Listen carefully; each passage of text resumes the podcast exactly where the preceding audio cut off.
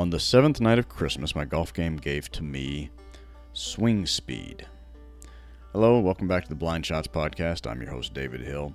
And on tonight's edition, we've got a few thoughts about sort of a, the silo of swing speed. This, this kind of speed, I find myself being more and more a topic of conversation. It's in more blog posts, social media posts, videos, instructional things. I get it. It's mentioned in emails I get at least once a daily, sometimes three or four times. And this sort of speed, not talking about tweakers, there's nothing nefarious. It's a, it's, I guess, the science and the sort of sub industry of swing speed. It's part of the game improvement industry. It's really kind of, I guess, a golf specific subset of the fitness industry.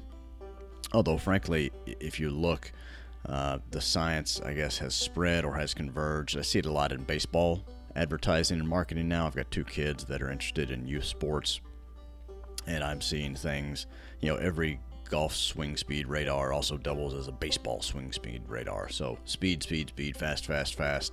That seems to be the hymnal of our time. Um, you know, it, it's obviously for the younger and the more online serious golfers, they're aware that, you know, maybe even cynically, that the golf industry is a huge marketing concern, largely for the equipment makers. And, um, you know, the, the cynical, this is the time of year when everybody's going to get seven more yards, right? That balls, clubs, um, this is this is that time of year things start getting released. The marketing machines start ramping up with buzz, with advertising. Uh, we settle in to watch golf in prime time from Kapalua and from the Sony in Hawaii, and here come the marketing blitz, uh, trying to tell us what we really don't know, or what we know better than that that club, that NASA technology engineered golf shaft, that golf ball that when you drop it, it bounces higher than the point from which you released it. That's not going to fix your golf games, and we know that. But the the speed community, um, you know, kind of fills the gap for the more skeptical out there, and it offers to help golfers reach their maximum potential without the gimmick of new golf clubs, the expense of new golf clubs, and the fitting and all of that. You know, it's an industry that started with gadget. Golf gadgets have always been around. There've always been people out there like P.T. Barnum to separate fools from their money with any number of of tools, of gadgets, um, all of which probably have some colorable basis in science-ish, you know, science adjacent. Um, if they probably all fix a specific problem, but that means they're by no means for everybody and the speed industry trying to swing the golf things that are designed to get you to swing the golf club faster. They have gadgets too. Some of them are very prominent. You know, the super speed system, um, the speed sticks of various shapes and sizes, resistance swinging, um, radars to measure it. They've got all numbered. Started with TrackMan, and now you've got down to uh, you can get a, a simple swing speed radar for I don't know what's the cheapest version, $100, $200 maybe you know, and you've also got uh, for the more advanced systems for speed, you've got gadgets that will not only measure the speed, but they'll collect the data. And this is something I had some experience with when last I got fit for irons. Just that that data can be addicting. You start, it, it's interesting. They're they'll collate it all and they'll present your your min, your max, your average, you know, your trend lines, all of this stuff that really, if you haven't taken Stats 391 in college, can really overwhelm you. But we live in a time when it has never ever been easier to play golf swing instead of to play actual golf.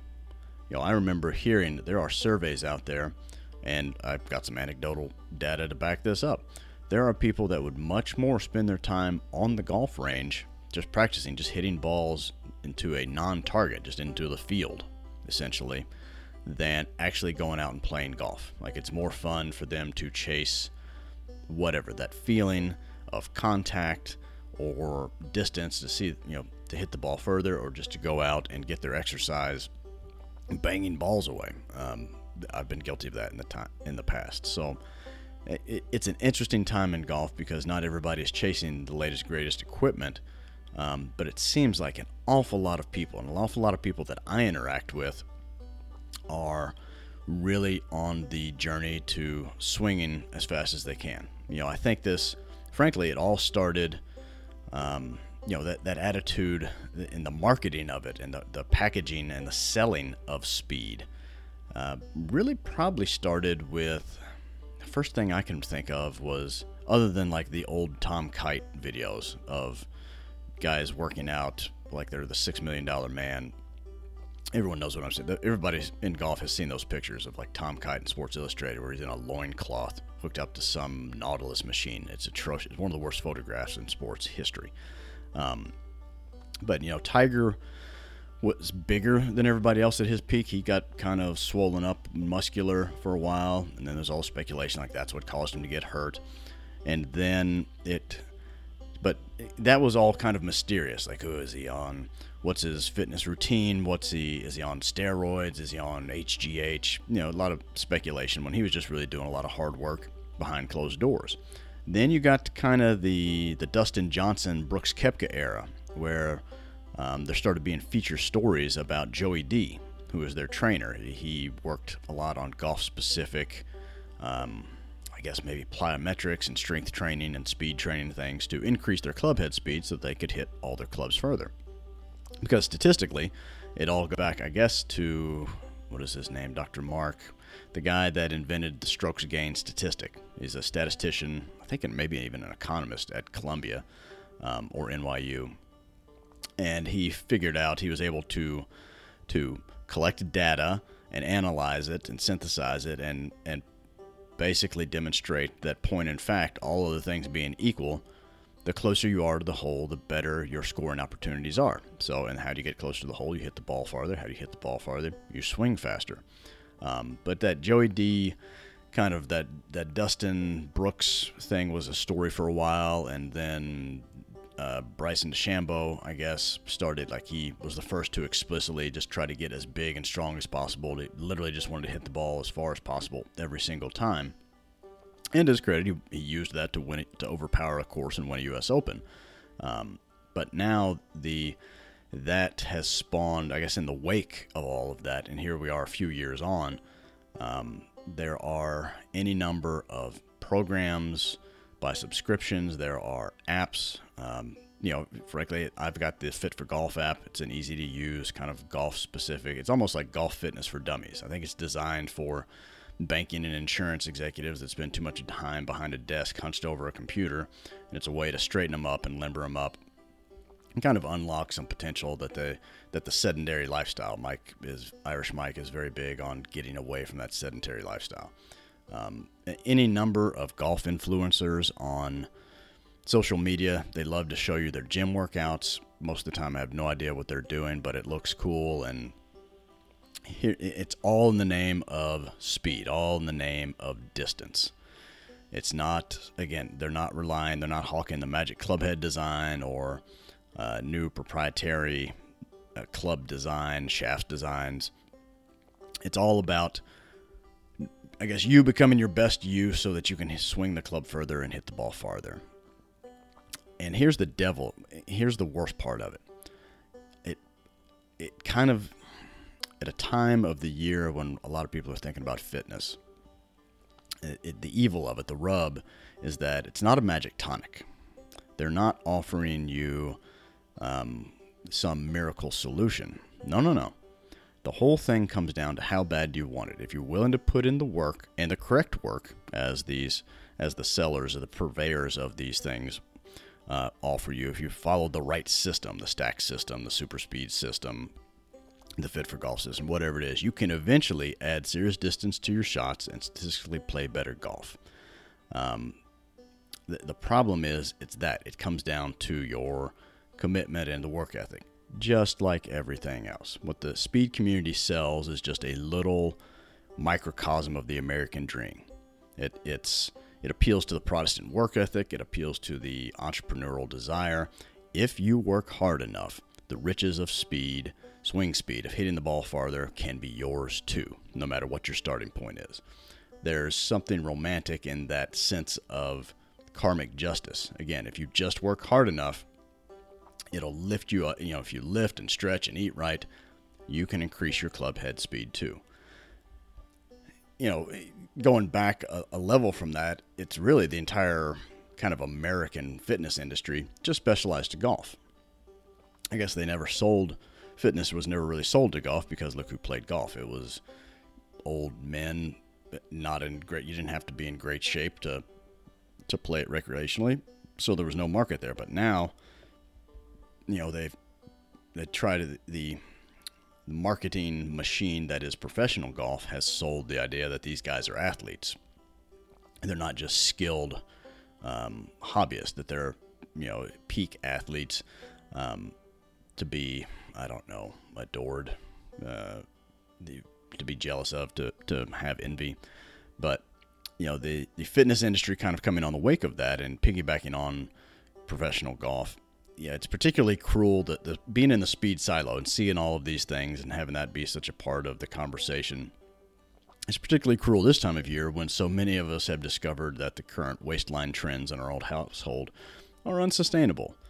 Um, you know the the constant assault and maybe this is just I have procured the absolutely wrong following and I need to just go in and audit what I'm doing with the the few moments that of social media time I get.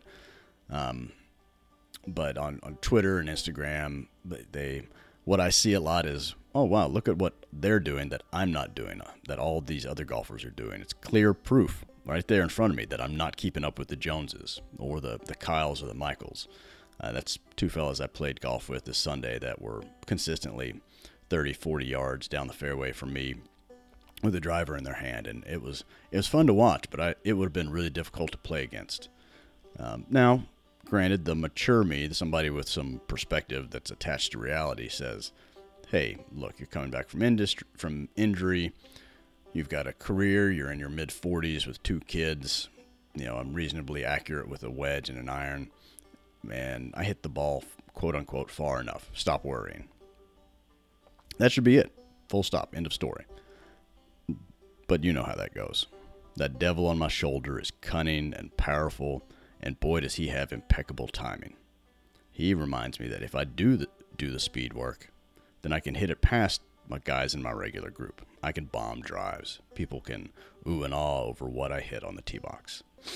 And it's rough. You know, it's not just online. The, the speed bug has taken hold of some of my friends, some of my competitors, uh, people in the league, people on my golf trips hell, friend of the show, Fred, is doing agility drills this winter, for God's sakes, to get in better shape. Primarily, I think, for golf. Maybe life, quality of life being a, a distant second. Um, you know, so it's it's tough. It's a tough silo to find myself in. There's, in this again, this is kind of the fitness uh, industry's pull. part of their appeal is that there's simultaneously they sell you the dream that you can have it too, but seeing when you're not participating, when you're not doing the things that these other influencers or, or, or, other golfers are even doing, you know, I feel bad that I've got relatively slow swing speed, that I haven't done the work or, or previously done enough work. You know, there are just a lot of parallels to general fitness. You know, I'm a running dad now. I do. I was doing pretty good pre-surgery a while back, and I expect to get back into reasonable levels of general physical health soon. But there's an impatience there. Waiting really is the hardest part. Um, so, again, maybe I've just curated the wrong social media feeds and I need to go in and kind of get out of this speed silo. It's just interesting to see how, for all of the grief that Bryson DeChambeau took, and, you know, eh, people like Brooks Koepka, to a lesser degree, and the guys that swing out of their shoes, JT gets some criticism. To see all the flack that they took in the moment or initially, to see how prevalent that that the game of speed of of swing speed, how that has just absolutely taken over a, a lot of golf instruction, um, golf conversation. You know, maybe if I wanted to get out of it, if I was smart, maybe I'd just go full full golf golf architecture nerd um, you know, I have a generalist's knowledge of that world. I'll never be the expert in the field. Um, that would certainly be less painful in the physical sense. Um, you know that's part of the the damnable shame of the whole speed thing, is that it's basically a get into better shape um, sales pitch, which if we're being honest, you could just do with a golf club and a pair of sneakers. You know, you could accomplish a lot of the same things. You don't need necessarily fancy equipment or big gym membership or something for a, a minimum initial outlay. Um, you you should be able to pick up some miles per hour on how fast you swing something, as opposed to I think there would be real costs to acquire the books and the old magazines and essays and the greens fees and travel costs to go see to really become to get proficient in kind of the knowledge of the art of golf architecture. You know, it's um, it, I guess the good the I could stop comparing myself to trying to keep up with the Joneses at that point. Although I think, as with any kind of work of art, any any art group or culture, there's going to be could I could I really enjoy that without sharing it and getting into kind of those nerdy tweed coated arguments that follow any art form? You talk paintings, music, whatever. Uh, and golf art- architecture certainly has those sorts of corners of that subgroup of, of the golf industry. So I don't know. I just wanted to mention that it's been interesting to see how speed has taken over golf, and yet for all the work. You know, who knows? Maybe my injury was in part caused by trying to overdo it, um, and I've got a, a resentment there I need to think about. But anyway, for today, I'm just grateful that I can do a few push-ups inside because it's cold outside. I could walk the dog when properly layered, and I can make elaborate plans about how I'm going to get started getting better. But that's the kind of thing it sounds like I could probably put off until tomorrow. I'll talk to you then.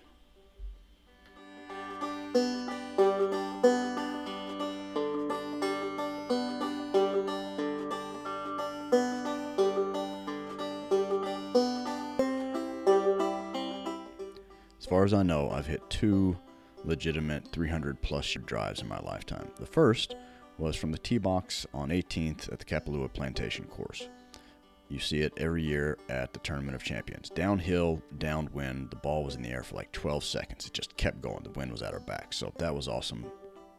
And hit, I don't know, like 320 or something. It was great. It was, boy, just walking down to that felt awesome. And the second was a similar circumstance. It was 14 at Kearney Hill. Usually the prevailing wind is into and across you, but for some reason that day there was just gale force behind me, and I was able to get one up in the air and keep it in the air, and uh, was down there, had a, a short iron into the green because there was again a 30 to 40 mile gust behind me. So it was fun to watch that thing hang in the air uh, like it was a hawk gliding on the breeze, but I don't know that I could ever produce that on my own. We'll see.